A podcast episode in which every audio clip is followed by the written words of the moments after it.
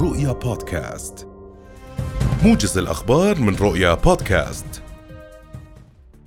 كشف أمين عام وزارة التربية والتعليم للشؤون التعليمية والفنية الدكتور نواف العجرمة عن أن عملية تصحيح أوراق امتحانات الثانوية العامة تسير بوتيرة جيدة.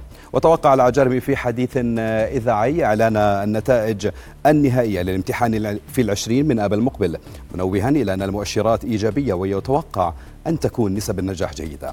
وأضاف أنه تم ضبط 300 مخالفة للتعليمات الناظمة لامتحان الثانوية العامة بعضها سيكون الحرمان لدورة واحدة أو دورتين. مشددا على أن الوزارة لن تتهاون مع أي مخالفة من شأنها التشويش على سير الامتحانات.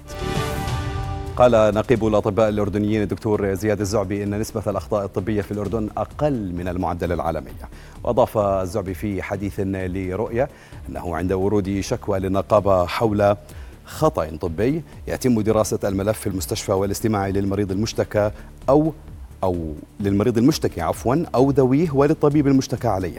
وإذا ثبت وجود خطأ طبي ترفع الشكوى للجنة التأديب التي تقرر ما هي العقوبة اللازمة للطبيب إذا ثبت وجود خطأ.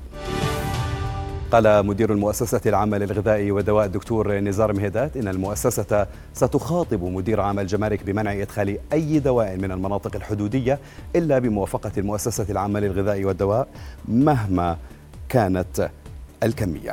وبين مهدات في اجتماع مع أعضاء مجلس نقابة الصيادلة أن هذا القرار يأتي حرصا على سلامة المواطن والحفاظ على صحته بالإضافة إلى قرار وقف عمل الطي أو عمل تطبيقات التسويق الإلكتروني للأدوية والمستحضرات الصيدلانية. من جانبه أكد نقيب الصيادلة الدكتور محمد عبابنة أهمية الدور الذي تقوم به المؤسسة العامة للغذاء والدواء للحفاظ على الأمن الغذائي والدوائي في المملكة.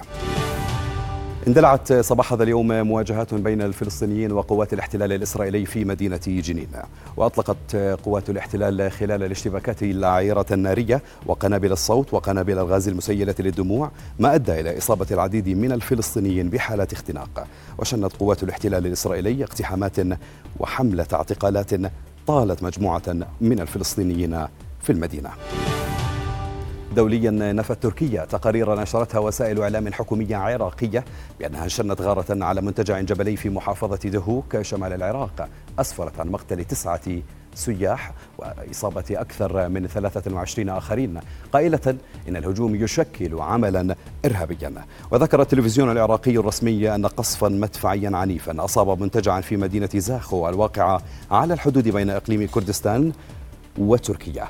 وقال وزير الصحة في إقليم كردستان في بيان إن من بين الضحايا أطفال يبلغ أحدهم من العمر عاما واحد مضيفا أن جميع الضحايا توفوا قبل وصولهم إلى المستشفى. رؤيا بودكاست.